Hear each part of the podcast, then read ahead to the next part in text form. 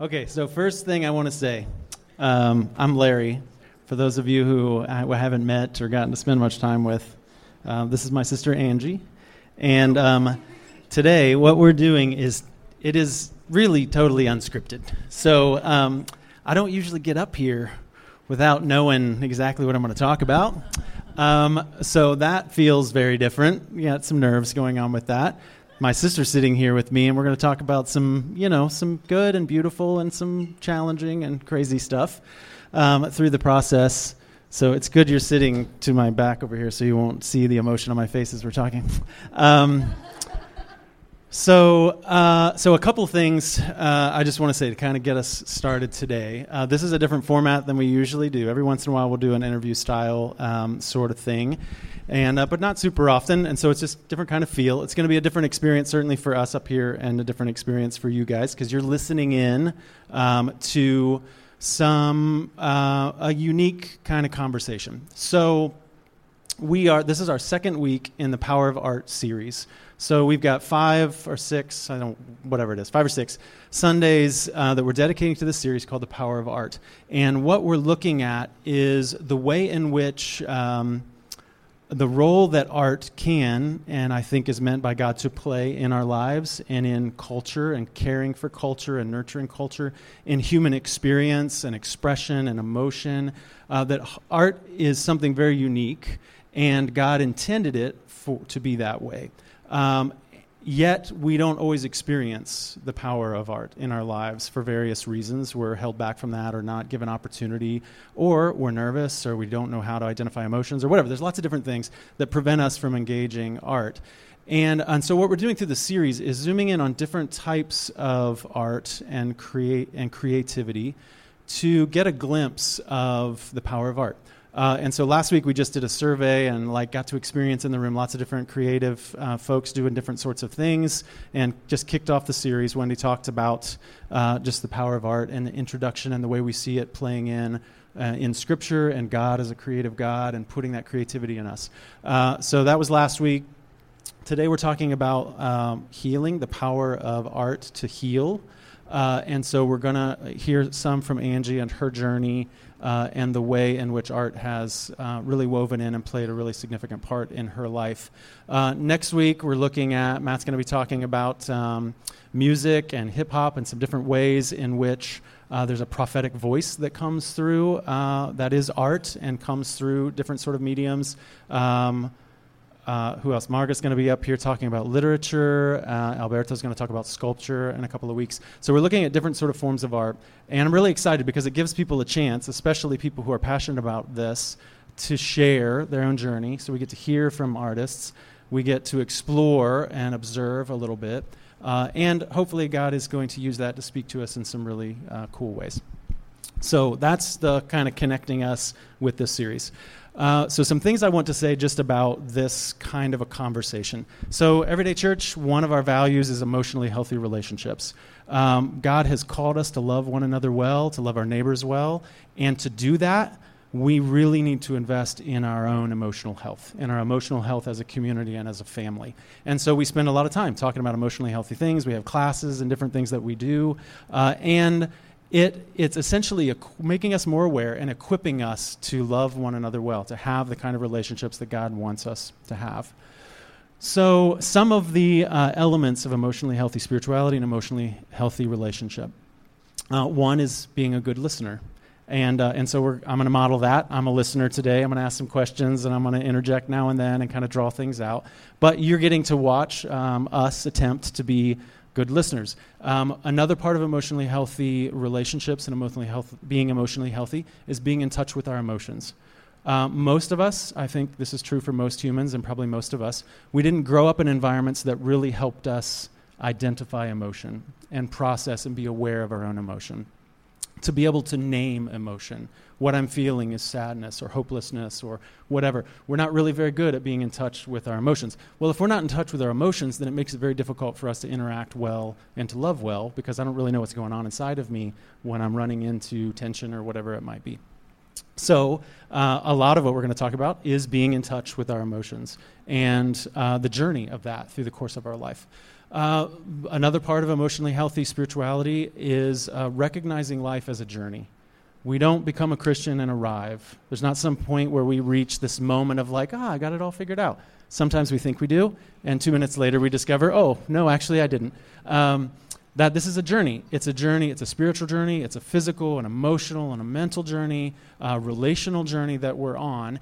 And uh, God sees it that way, whether we do or not. And so He's nurturing us over the long course of our life to help us process through experience and relationship and for him to speak into that journey in powerful ways. And art has a really big part to play for many uh, humans and really, in a way, for all of us. Uh, and so we're going to use some journey language um, as we're talking today. So, all right, I think that's all the like preliminaries uh, I wanted to say. The other thing, and this is really a part of being emotionally healthy, is learning just to be present in the moment that you're in. Um, so I'm struggling a little bit to be fully present because of nerves and anxiety, and all of you guys watching very intently um, as I enter into unscripted territory. So, you know, I'm struggling a little bit to be present. Uh, Angie, I'm sure, see, same sort of thing. She's going to share some, some pretty powerful and deep stuff. And so, being present and being calm. And so, I would just like us all to spend a moment. I'm going to give us a minute. Close your eyes, take some breaths, and just be here in the room present in your emotions and your body. Feel your feet on the ground. Feel your clothes against your skin. Take some deep breaths. You can make some noise as you exhale.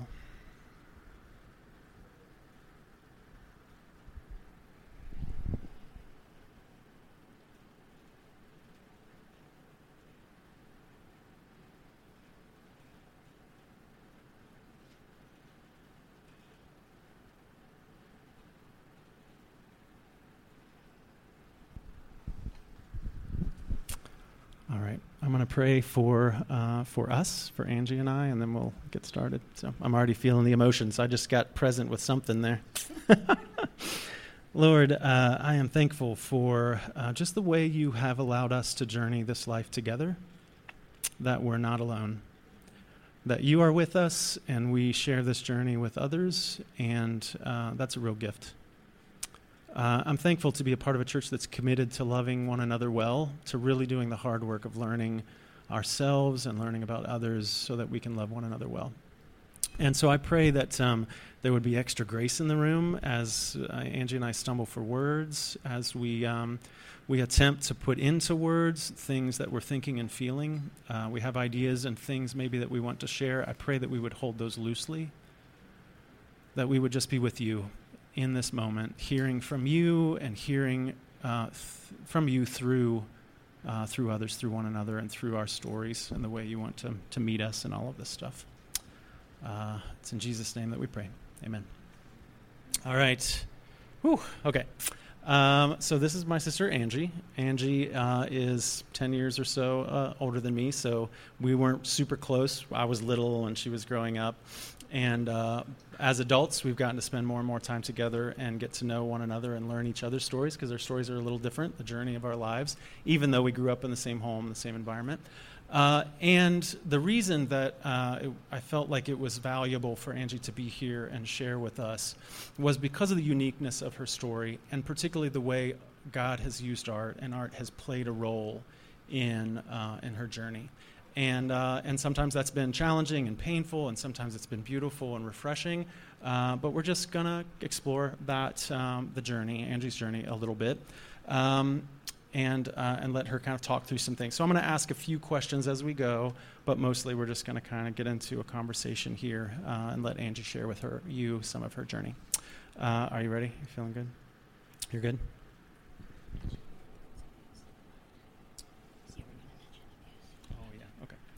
Okay, so um, she reminded me of something I did want to say. So uh, I've taught. If you guys have been around um, and heard me talk about my childhood, or my wife Wendy talk about uh, my upbringing, uh, we grew up in an abusive home, and so that was a part of our story. Uh, was growing up in a place that wasn't safe, uh, a place that. Um, involved a variety of different types of abuse and pain that we experienced. And uh, you don't really know what to do with that when you're young. And for most of us, a lot of times you don't ever know what to do with it, or at least I'm 40, whatever, and I'm not always sure what to do with it. So it's a part of the journey of growing up in that kind of environment. It shaped us in some unique ways. And so some of what you're going to hear is us uh, sharing or talking a little bit about that and the effect that had on, uh, on us. So, um, something that Angie mentioned as we were chatting, she made the comment uh, sometime recently about a statistic of like one in three uh, people have some some sort of significant uh, type of abuse from when they were young. Uh, very precise types of abuse. One in three, that's the statistic. Uh, that means basically you're always with somebody who's experienced some kind of deep uh, trauma related to their childhood. Uh, that's just a reality of our world and of humanity. And so, being aware of that as we're kind of walking through life, as we're having real conversations, we're being present with our emotions, um, respecting one another's stories, being good listeners, just kind of taking in uh, what people are saying uh, and allowing that to just inform our understanding. And uh, perspective. So we're going to get into some of that kind of stuff. That's a little bit of that's a big part of the story uh, of Journey for us, and so um, that'll come up. You'll you'll notice that. But I wanted to let you know that this is all we talk about. This everyday church. We try to be very honest about. Uh, the realities of our stories, and uh, and a part of that for a lot of people is, is traumatic uh, things that have happened through the course of their life, uh, and so we're open, we're honest about that. It's not easy, um, but it's important for us to kind of be aware of that. So, uh, so that's kind of a part of our conversation. All right. Was there anything else I forgot to say? Okay. All right. Good. Thanks for reminding me. uh, all right. So um, you, uh, so Angie, you were an artist. yes. Uh, and art. Uh, you started to experience art early in your life. I'm curious to just kind of talk about your earlier experiences and yeah. exposure to um, to art. Okay, so it was mostly in school just those classes that are offered in kindergarten and as you go along.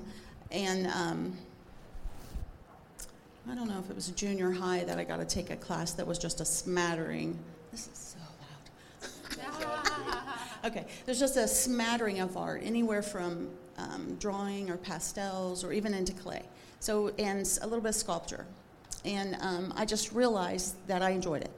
Uh, it felt good. It, I would say probably that my hands touching textures is maybe therapeutic for me. And um, so digging in is a big part of it and having my hands in it. And then I think in those days, I was just doing assignments. It wasn't about feelings or anything like that. But I would say that I, I just thought I was kind of good at it, you know, and basically that I enjoyed it. It was, um, I don't know, satisfying. Yeah. So at some point uh, in in the process in the journey, um, art began to change for you. Yeah. So your early experience uh, was kind of formative in some different ways, but then art began to change. Yeah. What it was, what it meant, its purpose, mm-hmm. um, the role that it played in your life. So if you could yeah. use that, just kind of begin okay. to talk through your okay. story. Yeah. So in my 40s, early 40s, I this the childhood journey of art was probably that there was a gift there, but my father was very critical, and um, it was never good enough. So that so I came away with this perfection sort of thing. Um, that actually was very painful and made me not want to touch art. Um, and yet there was sort of a yearning inside of me for art. Um, so in my 40s, I started, I remember like on an Easter Sunday seeing some artwork um, flashing during communion. And one painting in particular hit me really hard. Um, and I had seen the painting before, but what hit me was I hadn't noticed the details of the painting. And maybe because it was cycling through, you know, through a long communion time. And so I started having a conversation with God about the purpose of art you know, what's the point? Um, because whatever that pressure was from childhood, I thought maybe I could create a master. Not really, but you know, it was like I was supposed to or something. And so I couldn't see that. I couldn't see a piece of art hanging in a gallery. You know, it was uh, it was unreachable. And so that pain was there. And then when I saw these pieces of art, um, and I realized there was an under message to it. So I was sort of dialoguing that with God and saying, What's the point of art and what purpose does it serve? Did you make me an artist? And if so, why did you make me an artist?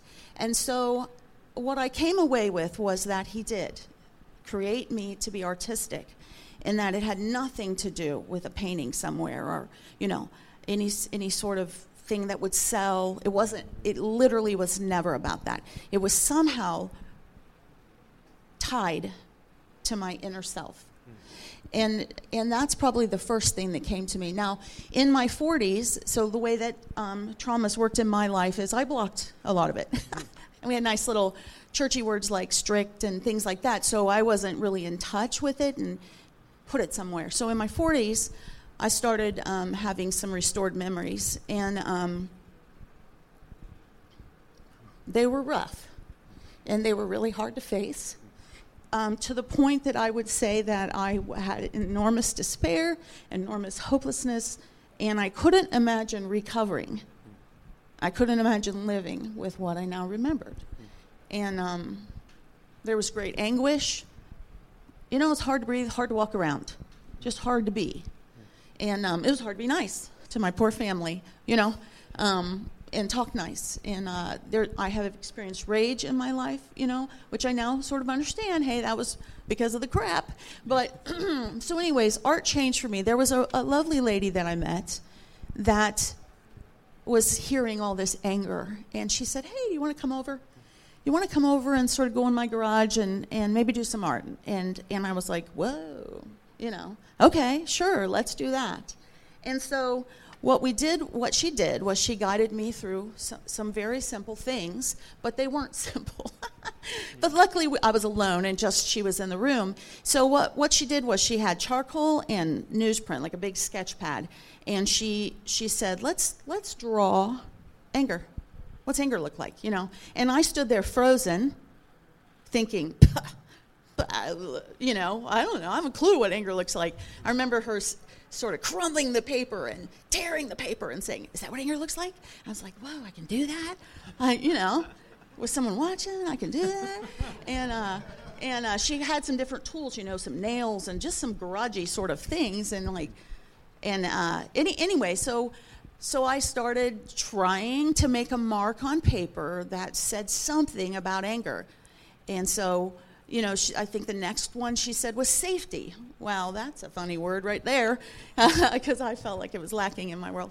And, uh, you know, but, anyways, and then we moved into cardboard, and cardboard, you know, is thick, and you can tear, and there's texture under there, and it's just great. It was really fun to, to use these tools and dig in with this intensity that I was feeling. And then she moved me into a time where we were um, painting on cardboard. Um, and she turned on music, and I was supposed to make a mark that represented the music, which again, it's like you're crippled. Or for me, I was like, whoa, what is that?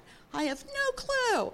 But I started making little marks, okay? And it felt good. It felt good.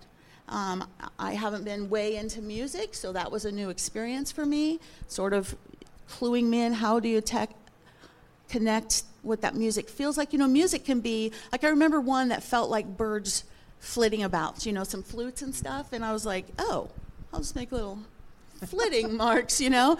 And then I remember other pieces that were, you know, heavy and blah blah blah, blah and you know, and just deep, and I was like, okay, that feels dark. And so then I was attaching color and it was just kind of all there and i felt oh that's that's probably dark blues and some black and so if that makes sense i was tapping in to emotions. Another thing that was really po- important about this is to you know we all draw like this and we write like this and that is not what's being done in this type of work. It's fully extending your arm with a brush you know that's all that much longer. You're standing in front of this cardboard and this is tapping into your emotions which was the point and and so I couldn't just get up close. I was touching the paint. It was a big brush, so it's not like I was going to paint something detailed, you know. So it was about movement and feeling these feelings. So what happened after that was I had connected that with this early conversation that art was personal and art was for me, and I was coming away with um, that whatever this stuff is, that it's so heavy that God has given me art to draw it out. So, what I was doing in those days was journaling, trying to pour out these feelings and the new memories, lots of different memories. And how do you pour that out? And so, when I was sitting with my, my journal and it hit me, wait, God said art was a part of it. And so, um, so I was like, Well, fine. And plus, whatever she, those tools were she had, I went ahead and set a space up. Had a, a spot for music, cardboard, paper, charcoal, and these paints. So I was like, well, fine, God, if you really did that, then I'll go to the garage. But I have no clue what I'm doing, so you better make it happen. And that, that really is how it went. I didn't make it happen. I was really surprised at the pieces that were produced. And um, some of the pieces early on were super literal. Like one that I did was a, a gravestone, you know, like a mound of fresh dirt, my name, my birth date, my death date. And what I was journaling at that time was, I'm dead. I've been destroyed. There's nothing left. And it, there was anguish, despair, hopelessness. Um, but when I went to the garage and I thought, okay, tombstone, that's kind of simple, wasn't real hard. And then I, I did that gravestone, and as I was finishing like the dirt, you know, on the grave, I thought, nah, well, that feels really good, but actually, I'm not exactly dead. I've been getting therapy. I am fighting. I am working hard to not be dead. And so then I then I did the next sketch, and what I did was, like a, you can see from the back view of someone's hands coming out of the grave in the back of the head, like they're digging themselves out. A little bit morbid, but but I thought, yeah, I'm fighting back, man. I'm not buried. I'm coming. I'm coming out of the grave. And as I was finishing that up and doing little curls on the gal's head, I thought to myself, no, you know what? I'm further than that. I'm further than that. And so I did the next sketch, which is me sort of like that on the side of the, you know, my feet are in the grave, and there I am you know. And so, you know, that was the progression. So I guess I would say that, you know, in the moment, I was pulling out whatever, and it felt very true and it felt very powerful. Um, but it, it, still was like this journey because it wasn't a, it's like a one-time thing because when you're in there you're like whoa there's more there's more and it kind of it came to me so a lot of those pieces back then that i was doing was literally saying find god here's this feeling, I'll go to the garage and do art. Another piece, this is an example of a piece where it wasn't literal, okay? It's, look, I had no intention of it being amazing, right? It's a piece of crappy paper. and that's the freedom, by the way. The freedom of cardboard and paper wasn't what I had lived with a, a, a, canvas that someone might want to purchase. That's so much pressure. So as soon as I got on paper and the freedom of this, then something happened there. Um, so, anyways, this piece um, was a lot of despair, hopelessness, a lot of darkness, a lot of blackness. You can see. So the the white, the swirling white, was done in gesso, which has a bit of pa- texture. It's not exactly paint. It stands up a bit. I was moving around. I was bringing in black paint. There might be some Indian ink in there. I don't know. But as I was moving through this, I think I had read. Um, it's Ezekiel maybe, the Valley of Dry Bones, and and um, another one where there was ashes. Everything is ashes. All I see is ashes. That really resonated with me, and I thought, I've been destroyed. How, what did you mean for me to be? What did you create? Because someone made some choices in my life, and I'm not. This isn't beautiful. Surely that's not what you meant. And um, how do you recover? How would I pull through this? And so as I was doing this piece, it was feeling good. I was trying to pull some textures in, and I, it hit me that we had a fire pit with some ashes in it. And I was like, hey, wow, I'll just throw some ashes on here. And then some other medium that was sort of a clear, goopy stuff. I don't remember the name. But, anyways, that's, that's where that texture came from. So the pieces were often literal, and then they became not literal, and they felt good they felt really good. So, want me to pause or you want me to go a little further? Yeah, I had a bunch of thoughts while you were talking. I'm sure okay. you guys did too. So I'm trying to think uh, to listen well and also to uh, to kind of hear. Um, it is fascinating to think of, and uh, and maybe we all kind of do this when we're thinking about art. We're thinking about the art museums and the art that's on the wall and what we would put up and and it's almost as if the and I've talked to other artists that have dealt with this tension of like is art about the person who views it or is it about right. the person who's creating it right. the stuff on the walls seems as if that idea is it's this is about creating masterpieces for people to enjoy or invest mm-hmm. in or whatever there's different motivations but I don't think we often see art as like language for the artist. Like this is a way God gave you this thing to allow you to say some things through art that you couldn't put into words. Maybe you didn't even you didn't even have clarity of that thing until you were in that moment. It sounds like there were moments where you're like, "Hold on a second, I'm feeling this or this is real yeah. in me. This art is giving me a chance to say yeah. that." Yeah. The the way you described the kind of coming out of the earth almost like that you were being encouraged by hold on a second I, I was there but i'm not there now i'm here right. hold on i'm not there now i'm you know yeah. you're even learning it's not like like you're learning about yourself yeah. through the process yeah i think that trauma is probably well it feels unique there's this it's a twirling in in me i would say that's a twirling of thoughts and emotions of what what had happened how I responded or didn't respond. You're just like, why did, you know, you're just, it's like a Rubik's Cube. You're like, if I could just figure this out, I'd feel better. That's what it felt like to me. So it's, it's a swirlingness inside of myself that really never gets better. It didn't, it wasn't getting better. So, yeah, as soon as I was moving into this, then I, it's kind of like saying, if, you know, you look at that and you're like, whoa, yeah, that's how I feel holy crap. Yeah, it just really felt good. And it, it makes you want to do a little more, you know, and it frees you up to think, hey, I can I can do this. I can I can look around and see what's there and do that. And it's just it's like it's being birthed maybe, and it's a battle. It's it's very it it was good. It was really good. It's cool to see how even just as you're talking about it in your body language, like how real this was as a part of you processing yeah. your experience as you were entering a season in your life where you're remembering things yeah. that they've always been there, but they're kind of new to you, yeah. a new awareness of yourself and experience. And art is coming right alongside of that to give some language. Like, yes. So, language is a good word. It is articulating. Mm, yeah. Because that's that's part of the problem is is what is that emotion and what is you know there's betrayal there's devastation there's all kinds of strong words in there but how do you articulate it? And um, anyways yeah that's that's kind of how that went. What happened next was I, I decided to take a class at college and um, just kind of see what do you, you know is there something there? And, and should i do something with it? And I, there was a point where um, assignment was due that I wasn't able to accomplish because I still was in this turmoil. and I was still going to the garage and painting on cardboard and feeling those feelings. Um, so I just went up to the professor and said, Hey, I did not get that assignment done. I have been working on art, but it's not the assignment you gave. And so he said, Well, bring in your cardboard. Let me, let me see it.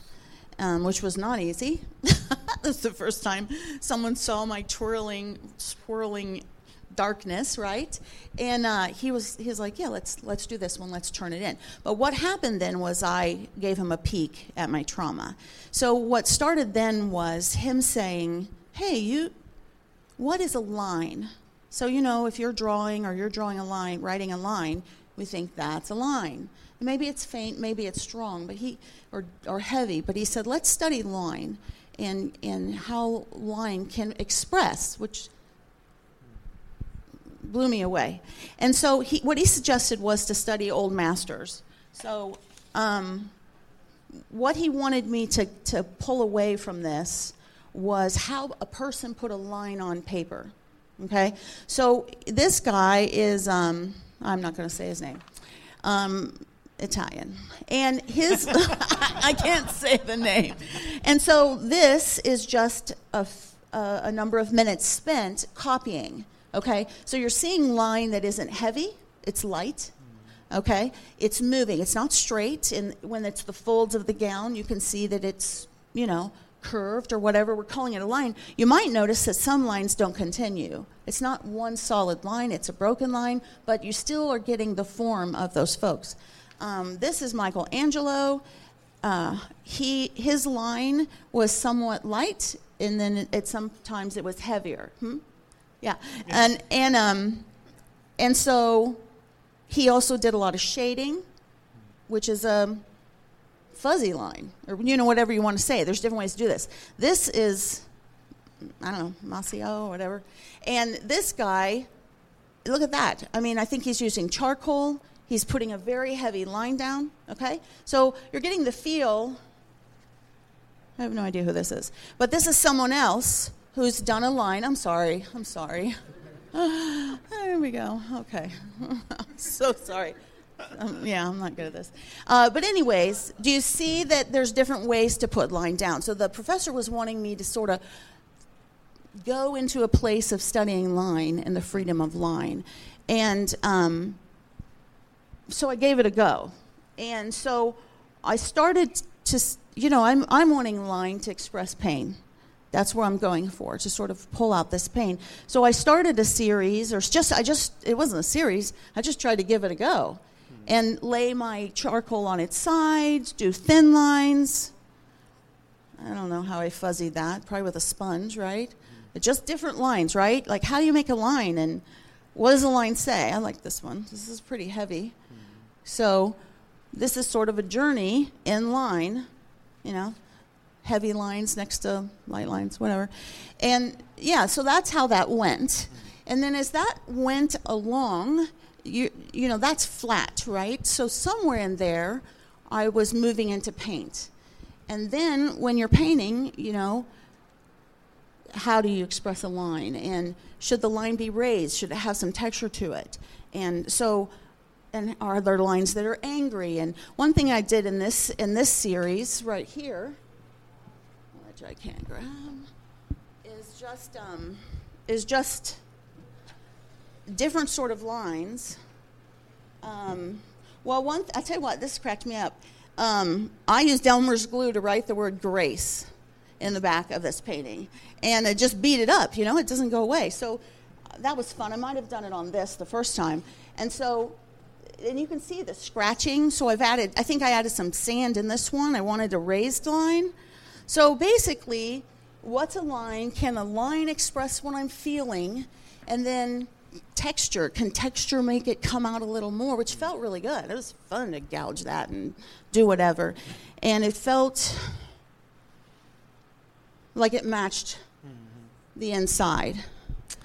I'm sorry, I'm going to interject a thought. Uh, so I this was from a book I some silly fantasy book I read years ago, but the author was talking about emotion, and he made the comment um, that tears, in his case, he wasn't talking about art, but he was talking about t- that tears exercise emotion. So exercises and get it out. Tears exercise emotion. That if it's not exercised, it it embitters us. It it stays mm-hmm. in us and whatever. And you keep saying words like pulling out, or yeah. you know, like that. This process was exercising. It was drawing out things that yeah. had been trapped in there for yeah. long, many, many years. Yeah. And not complicated things, but just this process, unique process of sort of art drawing, exercising, drawing out, pulling out. Yeah. Yeah, very much. It, it did feel like a stretching, and a, it, it was a it was a painful thing. And, and interesting enough, it's interesting. How do people respond to trauma? Like I presented that series of four paintings and there was a sweet young girl in the class. I was 40. I'm on, I was older than everybody. So, sweet young girl. They happened to do mine at the beginning, and there's a proper way to critique art, and she broke those rules. But I'm I'm a big girl, and I can handle it. But here's what she said. She goes, oh, "Who would ever expect express grace like that?" Like she was so offended. So she obviously has some background in understanding grace, and it's ha- her painting. By the way, when we got to it, was pretty and pink and happy. Yeah. And I, and I was thinking to myself, well, honey, I'm glad that you don't understand why that is what that looks like. I am. I'm glad. I'm glad you don't understand. However, that is real. And you know, this story, whatever this means, there's one here with a woman in it. You know, it's dark. Um, it's dark because it's my story. Well, okay, so this one, I put a female form, so I would say that it really wasn't okay to be a woman, not in my home. And it wasn't safe, yes, wasn't safe at all.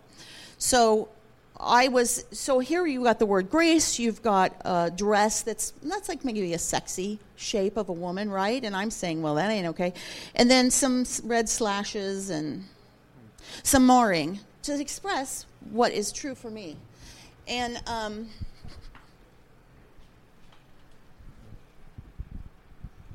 When it's all said and done, it's true. It's sad, but it's true. And it's super powerful, it's super meaningful. The world doesn't necessarily get to see those. Um, but for me, well, I guess there's the part where it's not safe to share your trauma and how people handle it. Um, and yet it needs to be expressed. And one thing that has sort of come to me over the years is if I cut my finger or I broke my leg, you would likely rush over and try to take care of me. You, would give me a bandage. You maybe need to get me to the emergency room. You would be so sweet and so kind, and you would take care of me. A stranger on the street, you would, right? If someone else wasn't doing it, you would. Trauma is inside, it's twirling. And you look at me and you go, hey, that's what Angie looks like. She's mostly happy, you know, whatever. But you don't know what's swirling inside of me. You can't offer me what I might need, what I might want. And so there's a trapped sort of part where it's in there and people maybe not get you and maybe you can't be present because of the trauma. It's just too much. It's it's drowning and it's overwhelming and um, so it it feels good then I guess to to get that out and to realize yeah that's what I feel like and um, that's why I messed up. I want to say fucked up. Can I say that? Okay. but yeah, you know, that's why I'm having such a hard time because of, there you go. You can see it. It's mm-hmm. rough. When I moved into pottery, that changed things. Mm-hmm. Okay, I, I learned how to throw a pot that looked like a vase, that looked a plate, a bowl, whatever. And so I was sort of over the, you know, y- yay, I got it.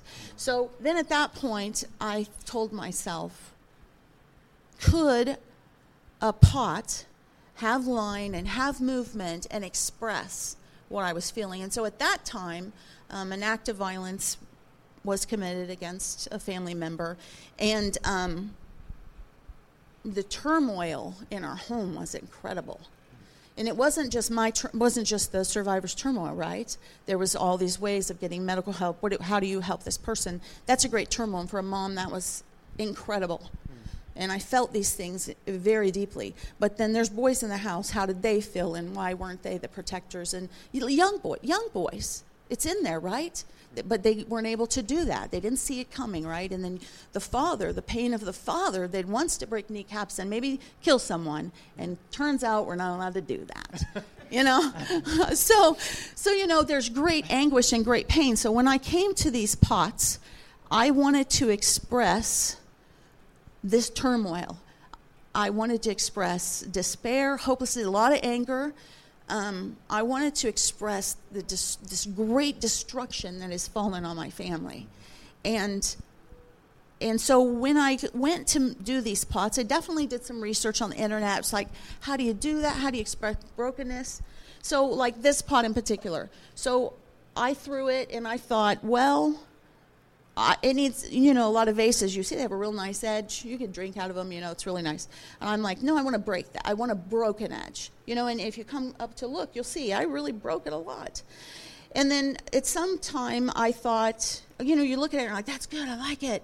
And then I thought, you know, there's this strain and this stretching and this pulling out that feels like it's happening to the family, to me. Um, and so I, after it was firm not totally dry, then I put my hand inside and I did some forcing out, you know, is what I thought was happening to all of us. And, um, and then I approached it as if it were the person that had done this, which is, you know, a little ugly. But hey, I, you know, that's how I was feeling. So I looked at it and the thought, you know, I'm trying to think, how do I do this? Because there is some of that. How do you do this? How do you express this pain? And so I thought, well, let's just pretend that that's this person right there. And so I thought to myself, I've got these tools, I've got knives and gouging tools, and I thought, that's what's happened. So, I mean, I would want to hurt the, hit the, never, I don't hit, right? But I want to hit the person, I want to gouge, and I want to tear, and I want to cut. And so as I was making these marks, they were even more satisfying than these others because they were digging away as if what someone had done to my family and to myself. And um, and so that's sort of how this happened. This one too. So these are these you then uh, you then move on. You know, you can tell that later you're picking up color. It's sort of like this this journey of of what to do. And so you know, I'm, I also loved it. I'm like, let's do another. So I did another, and you know, and I kept. It just was feeling so good, and meaningful, and and real. And so then at some point, you know, you're. I know all these different ways to fire things. These I wanted a fire that would express pain. So not your normal firing. And so what I did was I put them in a gas kiln, and um, and then you injected ashes into the kiln. So I didn't dip them in any color, any glaze to create a color. So when the ash hits the glass, it, or, or, with the fire, you know, when it, it's the right temperature, then it turns to glass and it falls. Hmm. Okay, so I really didn't know what I was going to get, but this is what I got. Hmm. So it was, it was, pretty cool. I, I'd seen other people do it. So this particular one, again, you know, brokenness, you can see, right? I've really broken this pot. I've really broken this pot. This one I put in a in a wood fire. So, you know, stacked wood on top of it. Wasn't treated lovely, right? And then more cracks happened in different colors, but ashes seemed to resonate mm. with the destruction that I was feeling. So, so this makes me think. Um, we talked earlier about where art is like. Is it about you as an artist expressing, or is it intended for an audience and for sale or whatever? And it just made me think like you can just kind of speaking from your own experience, if somebody sees this stuff and is exposed to it, has the opportunity to kind of observe it, what is what is like helpful for you as the artist? So if I walk up and I'm like, "Ugh, that's gross" or whatever, that's probably not particularly helpful. Is there a way in which we as observers of art can do that in a way that honors the journey, Mm-hmm. That I don't know if you have any thoughts about that. Well, I mean, I've experienced it, right? I mean, yeah. I experienced it last week. So this this stuff is like stuff that's in a closet. So it was it you know in the was the Midwest. It's yeah. it's a you don't talk about trauma. and maybe your faith is lacking if you have trauma or something like that. It doesn't feel very good in, in that place. So this hasn't been shown. So last week was more of an example to, well, it was just it was it was amazing because what I experienced was people who knew why I produced that piece of work. They they got that I have been someplace painful. So, so people that came up and looked and were like, I I sense what's going on here. Yeah, and just had questions and maybe about the freedom of of this sort of expression, and then what do you do with the work later, and um, that really resonated so it sounds like so I'm trying to think of for us just as observers of art when we're approaching this you can correct me if I'm saying this okay. it's trying to verbalize this when we're approaching someone's creativity or someone's art recognizing that that's probably a part of their journey. It's their story. They probably haven't mm-hmm. arrived in this moment where they're expressing yeah. this thing. They're trying to communicate something. Something is trying to get out. And we can react negatively or positively, but the more helpful reaction may be just being curious. Like, what does this yeah. say about this person? What must their yeah. experience be like to be drawn to create something like right. this? Uh, and just respecting the the creative yeah. uh, person and what that sort of journey that's happening. Yeah. So um, um, we're we're we could talk for a long time. But time is flying by. Okay. Um, so when we do this kind of conversation, one of the things that we do at the end is just kind of ask you, take a moment, reflect on kind of what you've shared, and what's the one thing, if there's one thing we hear, what's the one thing that you would really hope that we would hear today? So you can take a moment if you need, or if it comes to you, just go. I might like to say two things. okay, two. What two things would you want us to hear? Well, the the shocker for me would be that God journeyed beside me in these pieces. I didn't accomplish these on my own. There was prayer, you know, there was anguish and prayer that was being lifted up. Not pretty prayer per se, you know, but a desire to express the inner self. And he was very present. So I met a God who helped me express that inner thing and journeyed beside me. And so that's pretty precious. Mm-hmm. That was, that was pretty amazing, um, pretty powerful. The other thing I guess I'd want to say is, you know, if you're thinking of anything like this, is just the idea that it's it's a form of expression. So if stuff is trapped, it, I believe it will turn into bitterness. I've seen bitterness in me, um, and um, and so if there's some way to express it, like again, you hear me, it's paper and cardboard. Just think real practically paper and cardboard. The world doesn't have to see it, but if you can express it and just choose to be in that space with that thing that you're that's hurting you. And and just try to express it whether it's literature or something else. There's so much there's so much beauty in the expression. I mean people have been real kind but some of this are just sketches right? They're some of the stuff you saw is just not well done art you know those early sketches the literal stuff. And um but yet for me it was super rich and it it um, it was healing. So this this idea that God was present with you and you were learning to be more present in yourself with your own experience and Yes. and then art giving language and form to Yeah. the things that you needed to express and get Yeah. out. It's really beautiful. Yep. Thank you, Ange. I appreciate it. So, um, so we haven't talked about scripture or looked at passages from the Bible uh, in our conversation so far, but um, trust that as a church we do that regularly. We're constantly diving in and looking at how we see these things uh, expressed through scripture as God is. Uh, and sometimes interrupting people's lives, but certainly coming alongside of humanity. Uh, I have a psalm. If a couple of you could hand out this, um, those for me, you want to help? Him? Caleb, what's up, bro? Um, so I want to just give us a few minutes, and you can read down. This is Psalm 42. It's um, you spend much time uh, processing through different parts of Scripture, and uh, you get into poetry and figurative language and storytelling and things that we're going to be talking about in the coming weeks. But ways in which humans were attempting to give language. In the same way that Angie was doing that through this these forms of art you we see people in scripture living difficult painful experiences and expressing that in words uh, or attempting to put that into figurative language or paint pictures with their words or whatever. So this psalm is one of those types of psalms. Uh, it was an attempt by uh, the writer the lyricist to put into words things that were going on. Sometimes things that we would say aren't safe to say. Are we allowed to ask questions or be mad with God or whatever? But you can read down through that psalm, or you can flip it over and not look at it at all. And just, I would just want to give us a couple of minutes to just listen to what's going on inside of you right now. Be present with yourself.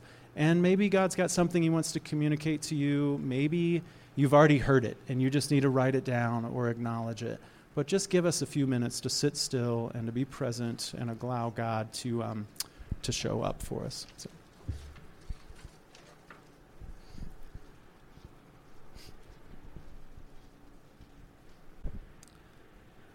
Lord, I, um, I see words, uh, certainly in things that Angie shared, uh, part of our conversation, um, that are just really raw and words that maybe we've been told we're not allowed to say or talk about, or types of emotions, anguish, and uh, these things that w- are going on inside of us, but we don't maybe feel safe to express.